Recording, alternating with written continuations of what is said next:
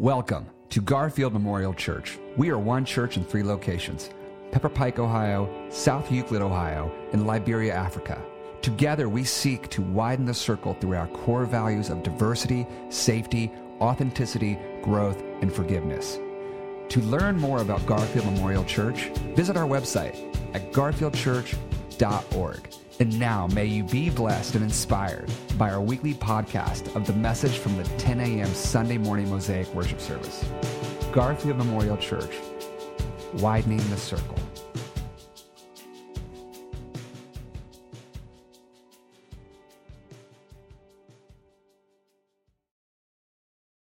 All right, good morning.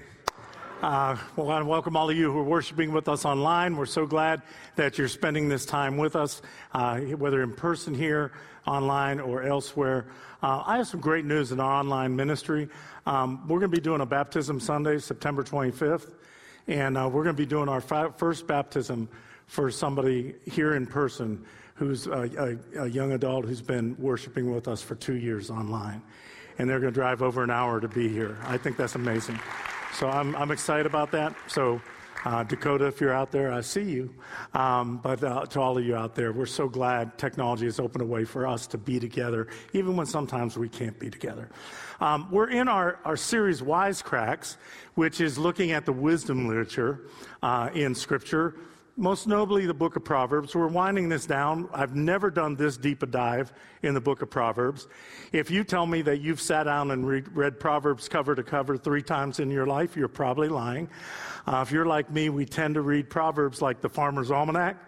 We kind of pull out some things here and there, discard others. But as I've spent this time, and Pastor Kurt kicked us off in this because he's kind of our resident Proverbs theologian. He did a deeper dive in seminary than some of the rest of us. So he's kicked us off. He's going to close us out on Labor Day weekend. I'm going to hit here today and two more weeks. But doing this deep dive, as Pastor Steve said a couple of weeks ago, man, it really convicts you and it really challenges you because you can't just take one little thing out about wisdom. You got to see all the narrative of wisdom. You can't just take one out little thing out about speaking. You got to take all of the narrative of what it says about speaking and listening and parenting and being a child and being in friendships and spending money and being in relationships and being in broken relationships and repairing relationships. It's all in there. It's all in there. And so uh, the, the wisdom literature is the book of Proverbs, uh, Job, Ecclesiastes, um, Song of Solomon, and the Psalms.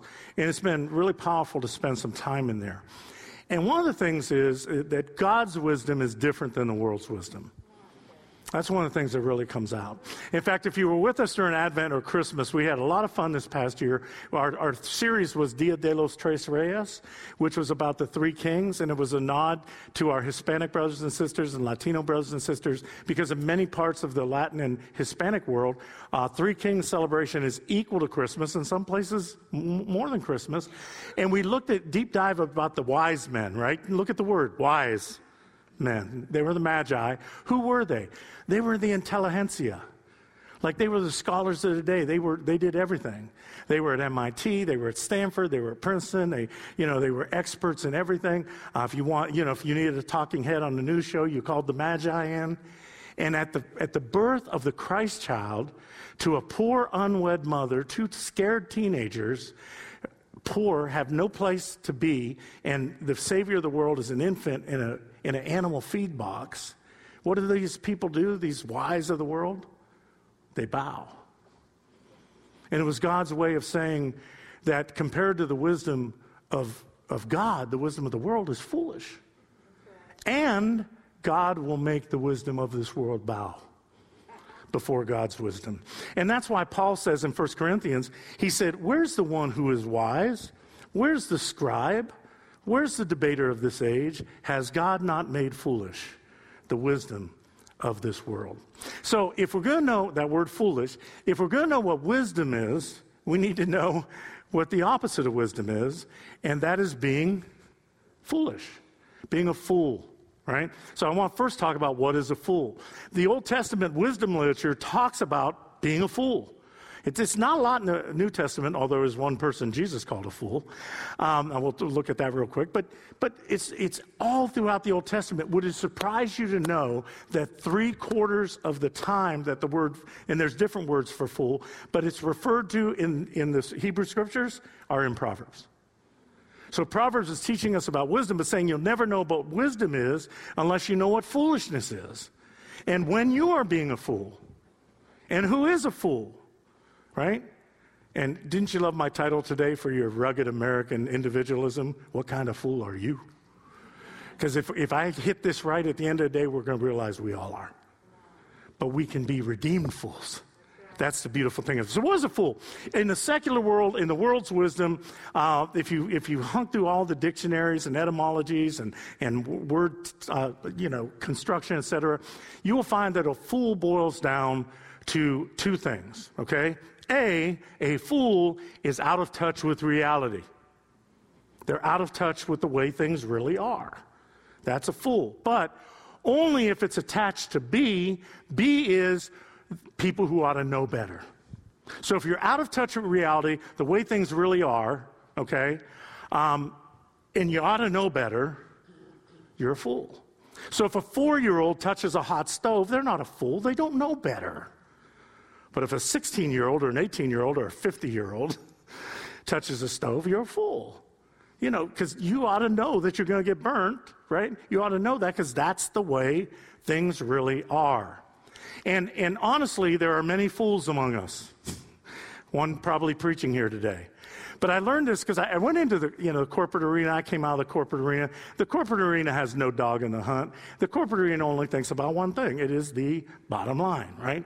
They need to make money or or you know save money. Uh, that's what it's about. It's it's what did Martin Luther King Junior say? Money's like electricity. It's neither good nor evil. It's what you do with it. And the corporate arena, that's what it's all about. So they don't have a dog in the fight. They're just speaking to reality to try to get, you know, more wealth. That's what they do. And I was interested to find out that there are warning labels on their products. You ever seen one? Come on, you have. Warning label, so that the, you, they have to put it there or else they might get sued.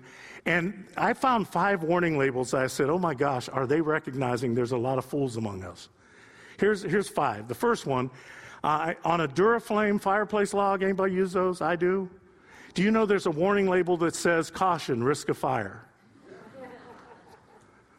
You, you needed that one. Some of you did. Okay. Um, I bought this thing so it would be fire, right?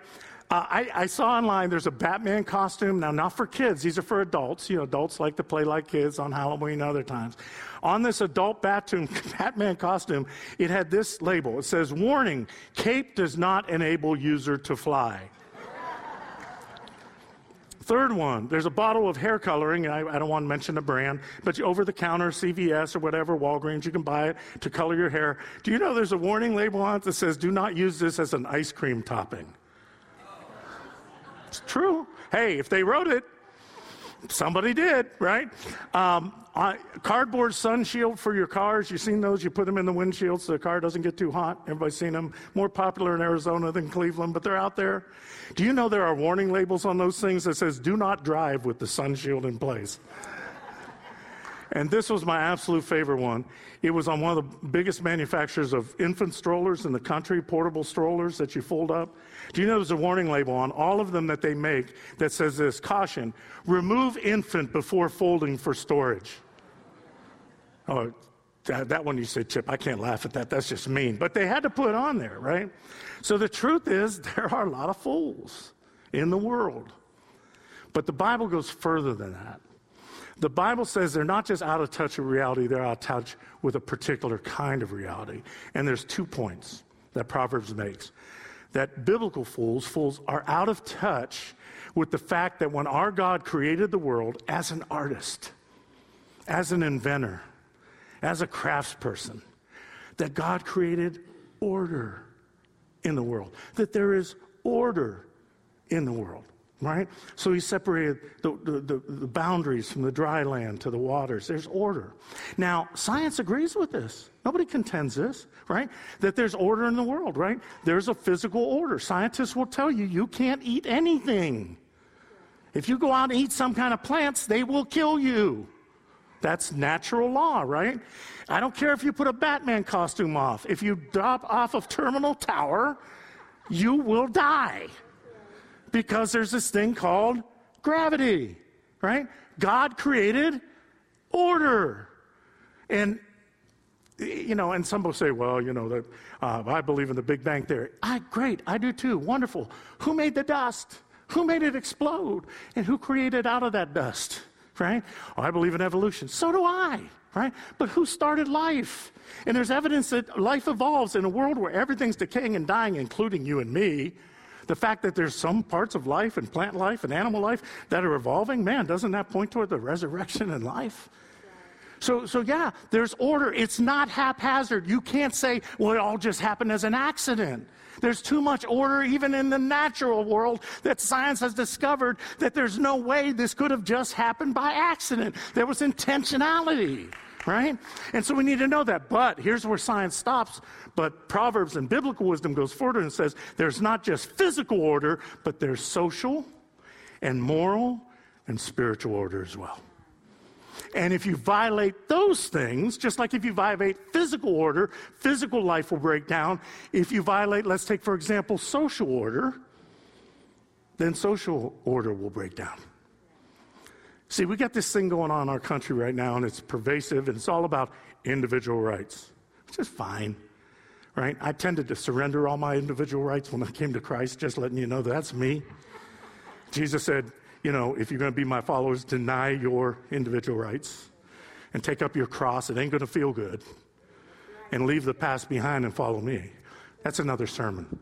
But the point is, when we focus all about my individual good and forget about community, social order breaks down. So greed, right? What, what does greed do? Greed creates disparity of wealth. Greed creates, you know, divisions with the poor, and greed destroys personal, I'm sorry, not personal, but social order. And if you read Deuteronomy fifteen, check it, Deuteronomy fifteen four, you can fact check me. Deuteronomy says, if you do what God has instructed you in the social order of things and the way God has ordered it, you will never have a permanent class of people anywhere that will be known as the poor. But because we're greedy and selfish, and I, I can be the worst man, but I'm self-centered. And, you know, what Willie Nelson said, enough is always a little bit more, right?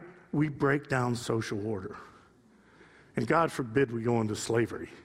You say, well, there's slavery in the Bible. Yeah, but nothing, not the African slave trade, not human trafficking, which is a form of modern-day slavery, because those forms believed that a person could own another person that was created in the same image of God that they were.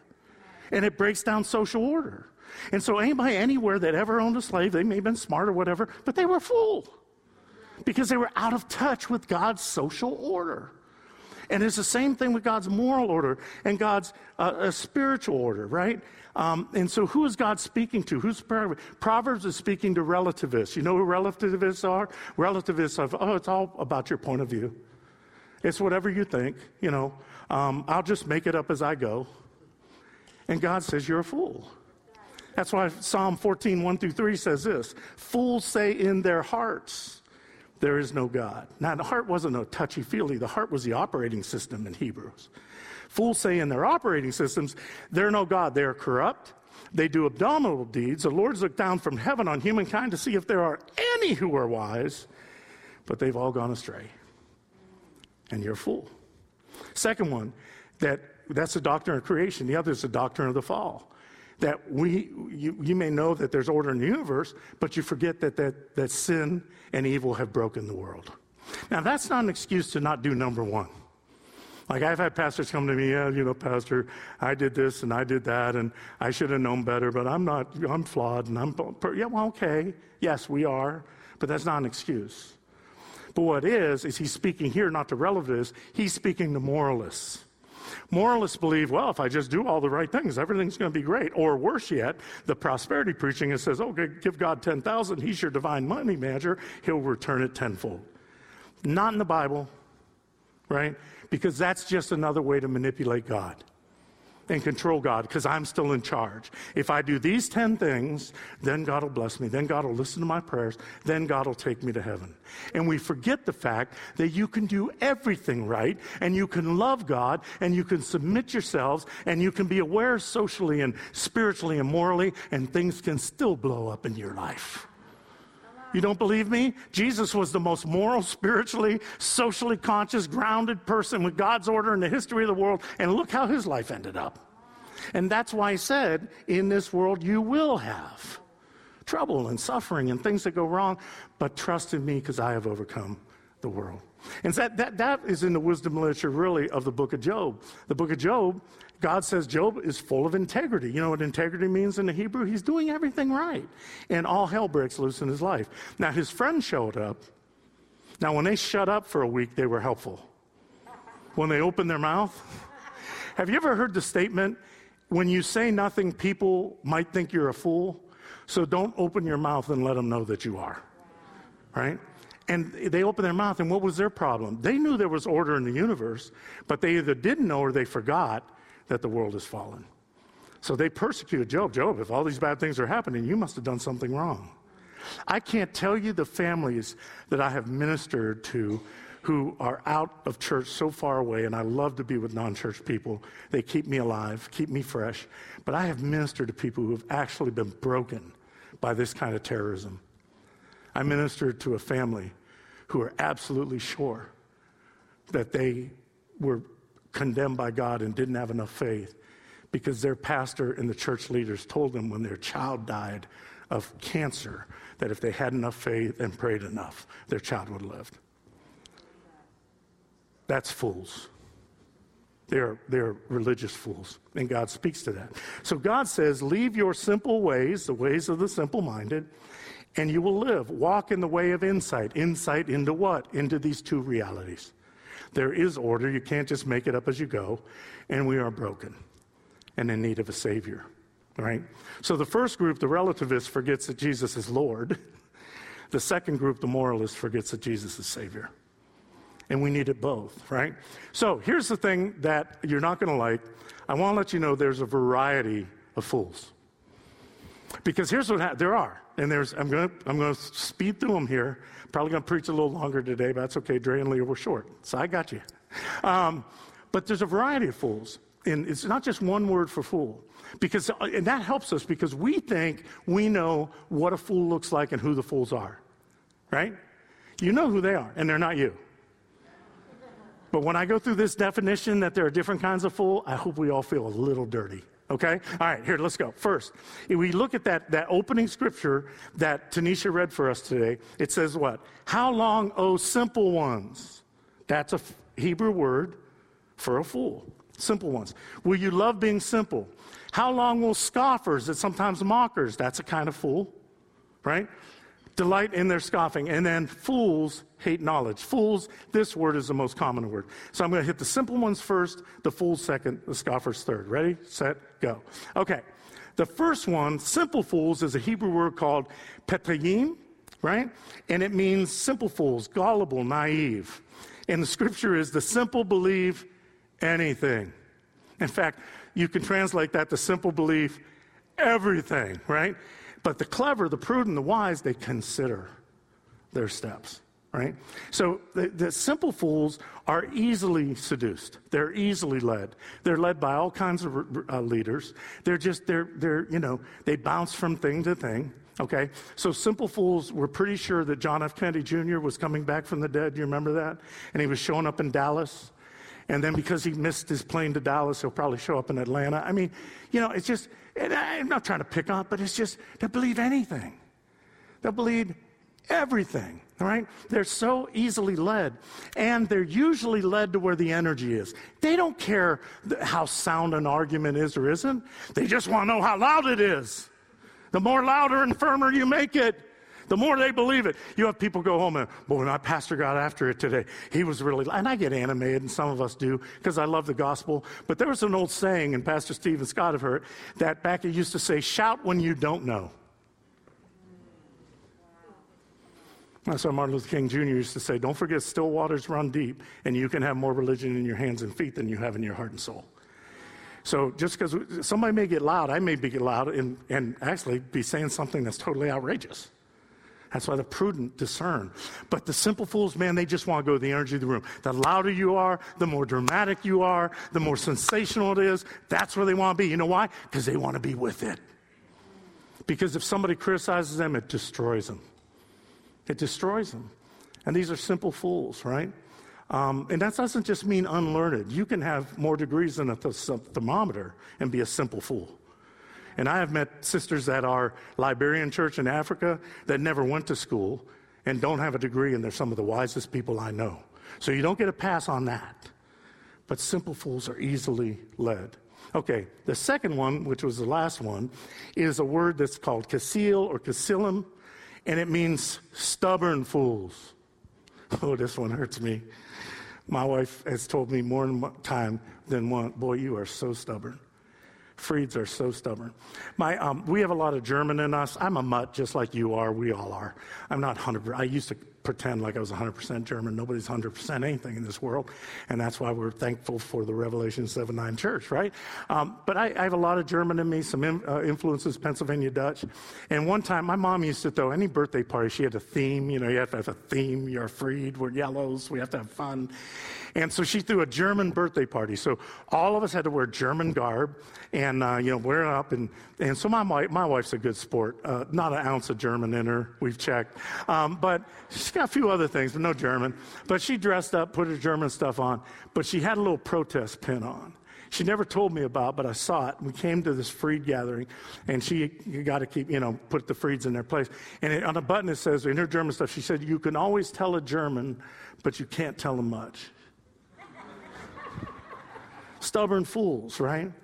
I, I read about, uh, I, I do a lot of travel in Canada, some of you know, and there's a town in Canada called Valley, Valley View, Alberta, in, in the province of Alberta, and there's something that's very peculiar. There's a half mile in this open pasture of a half mile fence that's two feet apart. We got a picture of it. We're going to throw up there. There they are. See, down by the post there, up here. It's kind of odd, like two feet apart. There's two fences. It's just odd. And when you, if you study what happened, there were two cattle farmers there, one named Paul and one named Oscar. And Oscar, uh, Paul thought it'd be a good idea to put a fence up between their cattle farms because Oscar wasn't using his pasture uh, that time for his cattle, but he, he was going to have to.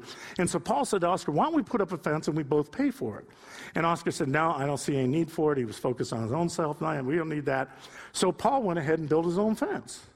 And so one day Oscar saw it and he came out there and said, oh, I see we have a fence now. And Paul said, what do you mean we? He said, I, I have my land marked off and I intentionally built that fence two feet from my property line. And if any of your cattle come into that two feet, I'll shoot them. And Oscar knew he would do it. So you know what Oscar did? He built a fence two feet from the other fence. So now you got two fences in Valley View, Alberta, two feet apart. Paul and Oscar are, are dead and gone, but th- these two fences live as a testimony to the cost of stubbornness. Being stubborn fools, right? The last one's the worst one.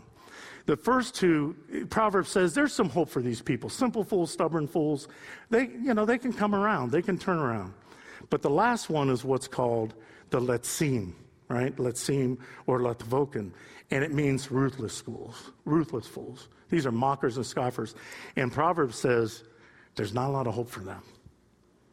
And what they are, you know, the, the simple don't like criticism.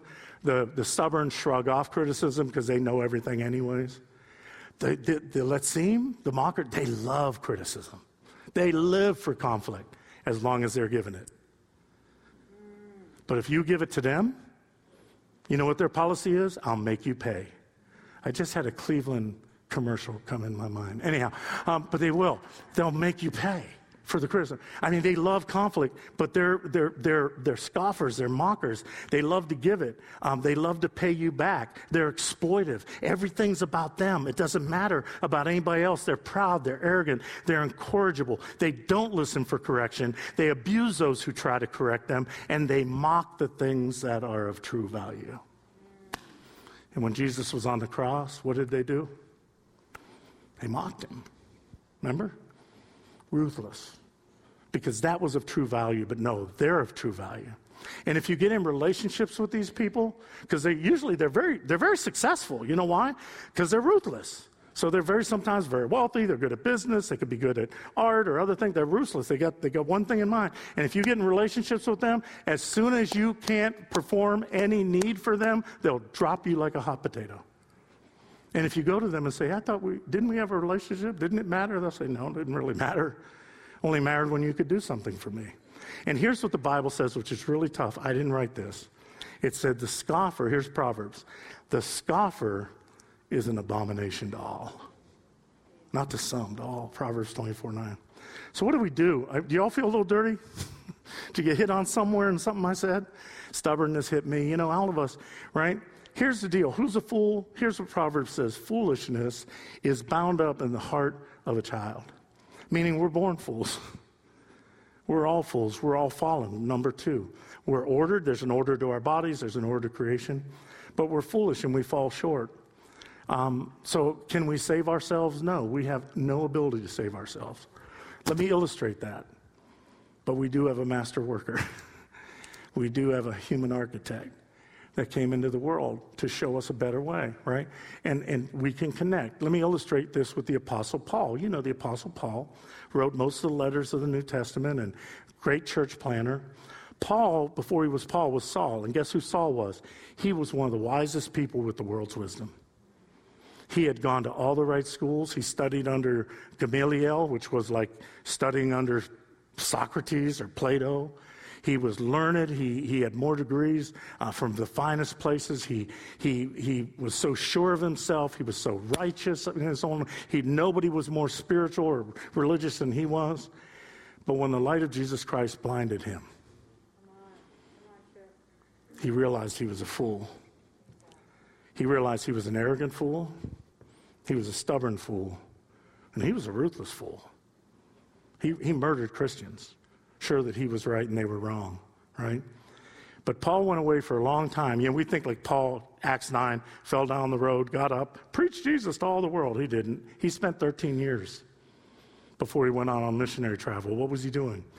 Looking at it in the mirror, looking at his own foolishness, deconstructing the world's wisdom, reconstructing with God's wisdom. And look how he is when he comes out of that time.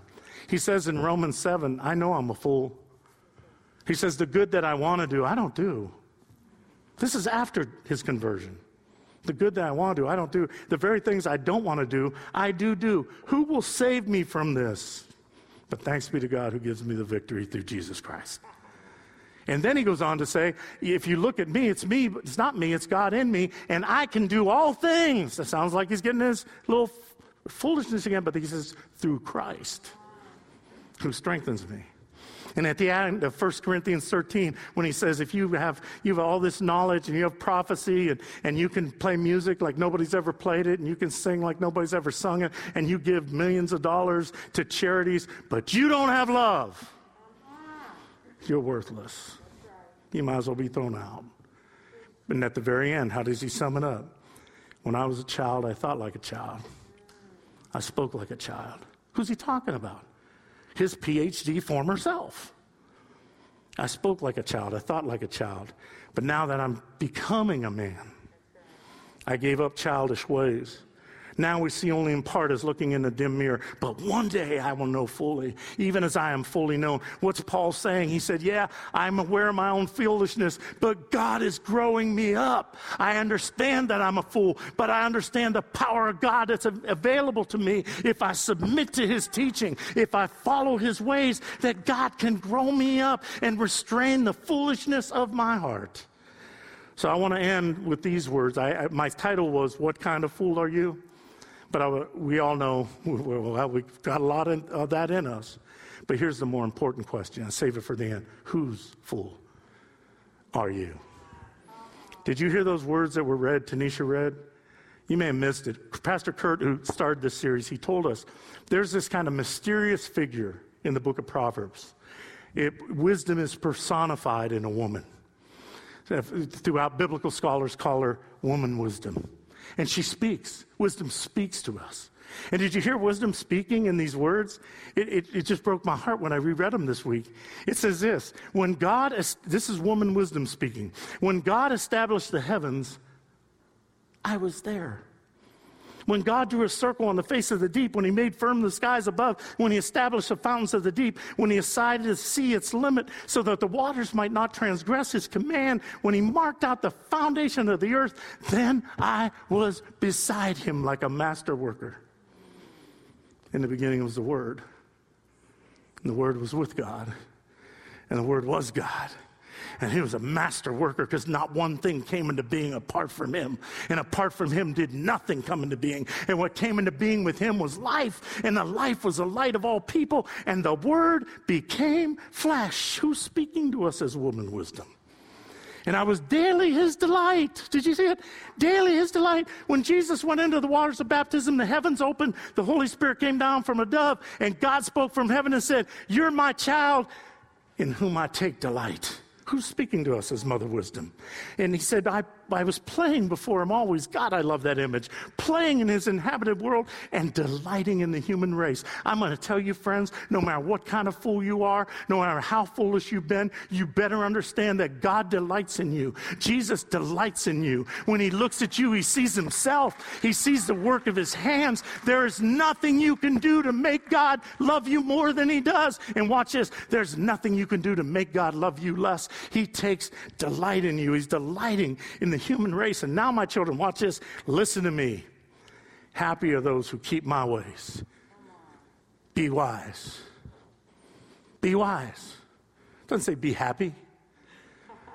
Happy is happy, happenstance. It's what happens to you. My when, my mom was the most godly woman in the world. She's really the one that brought me to faith. When I would leave the house, she never said to me, hey, hey, Chip, go be happy. You know what she said to me?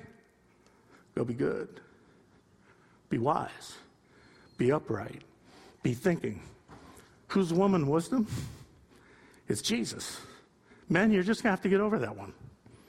Jesus didn't have a problem with it. You remember when he went to Jerusalem, he wept over it, and what did he say? Just like a mother hen reaches up to gather her chicks, I reached out to you, but you wouldn't come. And look what Mother Wisdom speaks at the beginning of these words that we had. She said, wisdom cries out in the streets, right? If you guys can find that one. Wisdom cries out in the streets. In the squares, she raises her voice. At the busiest corner, she cries out. How many of you remember when Jesus went to Jerusalem for the Festival of Lights and all this religious stuff was going on, and he stood up and he screamed and he cried out, let anyone who is thirsty come to the waters. Let all who are thirsty come and take a drink. She cries out, he said, because I have called you and you refused, right? And you didn't heed my counsel because you hated and did not choose the fear of the Lord, right? And this is the problem in our world. I don't care what party you're in. I don't care what persuasion you are. Neither one has the fear of the Lord because they're all sure they're right and they don't know they're fools. And the more they talk and the louder they get, the more foolish they are. We need to fear the Lord. Those who listen to me will be secure and will live their life at ease. Now you say, oh, that, what does that mean? Lap of luxury? No, it means what Jesus said. Come unto me when you're beaten up and broken up and weary from your own foolishness, and I will give you rest. Take my yoke upon you, for my yoke is easy and my burden is light. And Jesus says this in his own Proverbs at the end of the Sermon on the Mount. What does he say? He said, everyone then who hears these words of mine and puts them into practice will be like a hello, wise person who built their house on rock. The rain fell, the floods came, and the winds blew and beat on that house, but it did not fall because it had been founded on the rock. And everyone who hears these words, words of Mother Wisdom, words of mine, words of life, and does not act on them will be like a fool, right? Who built their house on sand. How many times have we built our houses on things that are not of the rock, not of the created order? And guess what? There's sand castles and the tide is coming in. And the wind blew and the storms came and the house fell, and great was its fall. Now, when Jesus had finished saying these things, they were astounded. Why? Because he was God's wisdom on earth. He taught them as having authority and not as loudmouth preachers like me. He is God's wisdom come to earth. Acknowledge him. He will direct your paths. Admit your own foolishness. If you're sure you're not a fool, it's a pretty good sign you are. Right? So don't be in touch with it. It's okay. Nurture your inner fool. That wasn't in my notes. I just made that up. Y'all were acting so like serious. I had to go Oprah for a minute. But seriously, discipleship, you know what it means? Literally, the word disciple, it means to be an apprentice. Apprentice ourselves to Jesus, that he might direct our paths. Let me close with last thing, I promise. I'm, I'm way past my time. Paul said it this way, has not God made foolish the wisdom of the world? For since in the wisdom of God, the world did not know God through wisdom, God decided through the foolishness of our preaching to save those who believe. Christ, the power of God, and the wisdom of God. For God's foolishness is wiser than, wiser than human wisdom, and God's weakness is stronger than human strength. He is the source of your life in Christ Jesus, who became for us the wisdom of God and righteousness and sanctification and redemption, in order as it is written, let the one who boasts, boast in the Lord. We're all fools, friends, but you can be a redeemed fool. Let me close with, you know, there's been a lot of redeemed fools that have shaped my life through their writings. And one of them was a was a walking proverb. Her name was Dorothy Day. I'm dating myself way back. She was really doing her ministry before I was ever alive. But I wrote every word, read every word that Dorothy Day said. Dorothy Day was a child of a journalist. She was amazingly smart. She was a hippie before there were hippies. So she was the pre predecessor of Pastor Terry, you know, who's really smart. They're all smart, right? But she Dorothy Day happened to be an atheist. But at thirty years of age, she heard Jesus call her. And she realized she was, as wise as she was, she had almost won Pulitzers. She was a fool. And she went and got baptized. She was an activist. She fought against poverty. She marched in civil rights. She fought for women's right to vote. She did all these things. And she didn't change her activism, but she, but she empowered it through understanding the power of God. And Dorothy Day was a walking parable. I, I wrote down some parables of hers that I love. Now, some of you are going to ask for these after service. I promise I'll put them in tomorrow's e-notes. You want to hear some of Dorothy Day's proverbs? How would these change the world? The greatest challenge of the day is how to bring about a revolution of the heart, a revolution which has to start with each and every one of us. How about this one? There is nothing we can do but love. And dear God, please enlarge our hearts to love each other, to love our neighbor, to love our enemy as our friend. What changes would happen in the world with that one? I really only love God as much as I love the person I love the least. Somebody say, ouch. Okay, say it on the way home. Just look straight forward. Pretend I'm preaching to the person next to you. You get in a car, you're going to go, oh, right? I really only love God as much as I love the person I love the least. Those who cannot see Christ in the poor are atheists indeed. A couple more. No one has a right to sit down and feel hopeless. There's too much work to do. Isn't that good? And you know what she says? My strength returns to me with my cup of coffee and reading the Psalms. She knew where her strength came from. The older I get, the more people I meet, the more convinced I am that we must only work on ourselves. Quit trying to fix everybody else. And grow in grace. The only thing we can do about other people is to love them. Anybody say ouch?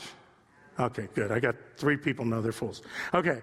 The final word is love. True love is delicate and kind, full of gentle perception and understanding, full of beauty and grace, full of joy unutterable. There should be some flavor of this in all our love for others. We are all one. We are all one flesh.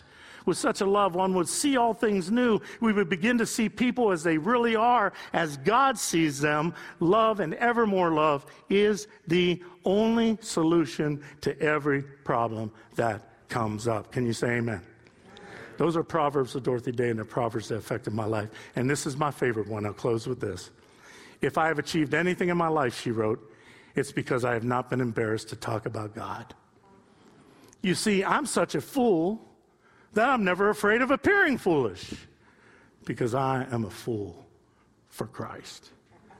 Are you? Let's pray. Lord, um, you wrote in your word, for the way of the world, the, the cross seems like foolishness. But to those of us who are being saved, who are being grown up, it is the power of God. God, revealed to us places where our foolishness can overtake us, but please let us know that we have a master worker that we can apprentice ourselves to. Jesus, you came in the world to redeem our foolishness and to be with us, to guide us, to instruct us. It isn't good enough to know about God. We need to know you, where we can speak to you, where we can subject ourselves to correction, where we can pray, where we can read your word, where we can gather to worship and recognize those places where you want to grow us up to be like you. Do some surgery today, Lord, we ask. In Jesus' name, amen. And now wherever you go to lunch today, you can say to people around you, this morning, my pastor called me a fool.